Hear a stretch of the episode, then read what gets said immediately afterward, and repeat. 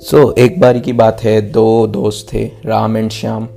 दोनों same city से belong करते थे। सेम कॉलेज में उन्होंने पढ़ाई की एंड कैंपस प्लेसमेंट के दौरान दोनों की सेम कंपनी में जॉब लगी। एंड सेम पोजीशन पे जॉब लगी। दोनों की शू कंपनी में जॉब लगी एज अ सेल्स पर्सन दोनों की। एंड दोनों का सेम काम था। अब दोनों की लाइफ एकदम सिमिलर है, देखिए। Same school same college same नौकरी, सब same same background middle class background तो एक डिफरेंस एक था बस। जो राम था, वो बहुत ही पॉजिटिव पर्सन था। वो हर चीज़ को अच्छी साइड से देखता था, खुश रहता था। और जो श्याम था, वो थोड़ा नेगेटिव बंदा था। वो चीज़ों में थोड़ी कमी निकालने की तरफ़ से देखता था। अब उनकी कंपनी बहुत बड़ी होती जा रही थी, वो काम अच्छे से कर रहे थे उसमें। अब उनकी कंपनी पूरे अपने रीजन में फैल चुकी थी और अब वो ग्लोबली एक्सपेंड करना चाहते थे अपनी कंपनी को। उसके लिए उनके बॉस ने उन दोनों को चुना for sending them to Africa अब दोनों को बुलाया गया। उन्होंने कहा कि हमने तुम्हारा काम देखा है, तुमने अच्छा काम किया है दोनों ने। अब हम तुम दोनों को 20 दिन के लिए अफ्रीका भेजेंगे और वहाँ पर जाकर तुम्हें सर्वे करना होगा कि यहाँ हम हमारी फैक्ट्रीज, इंडस्ट्रीज़ सेटअप कर भी सकते हैं या फिर वहाँ पर काम चलेगा या नहीं उस चीज़ का।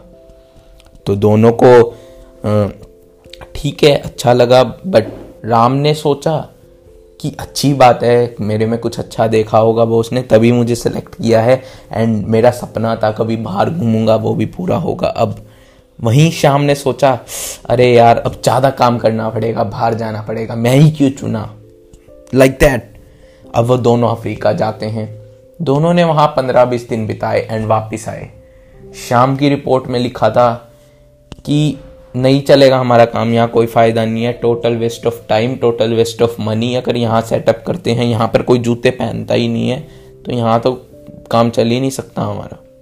वहीं राम की रिपोर्ट में था that's the best opportunity we have हमारा काम यहाँ डेफिनेटली चलेगा, क्योंकि यहाँ कोई जूते पहनता ही नहीं है। सारी पब्लिक पूरी पब्लिक ऐसी है जो जूते नहीं पहनती है। इसका मतलब हम सभी को बेच सकते हैं, सभी को बेच सकते हैं, ऐसा कोई नहीं है जिसने जूते पहने हो। सारे हमारे कस्टमर हैं।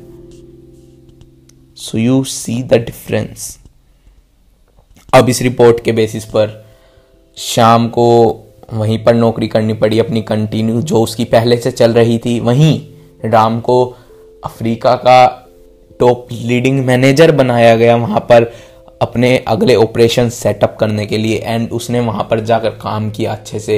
एंड वहाँ पर अपने ग्लोबल एक्सपेंड करवाया अपनी कंपनी को। और वो उस पोजीशन पे पहुँच चुका था, जिस पर शायद किसी का ड्रीम होता है पहुँचना। एंड वो कंपनी की टॉप पोजीशन पे था।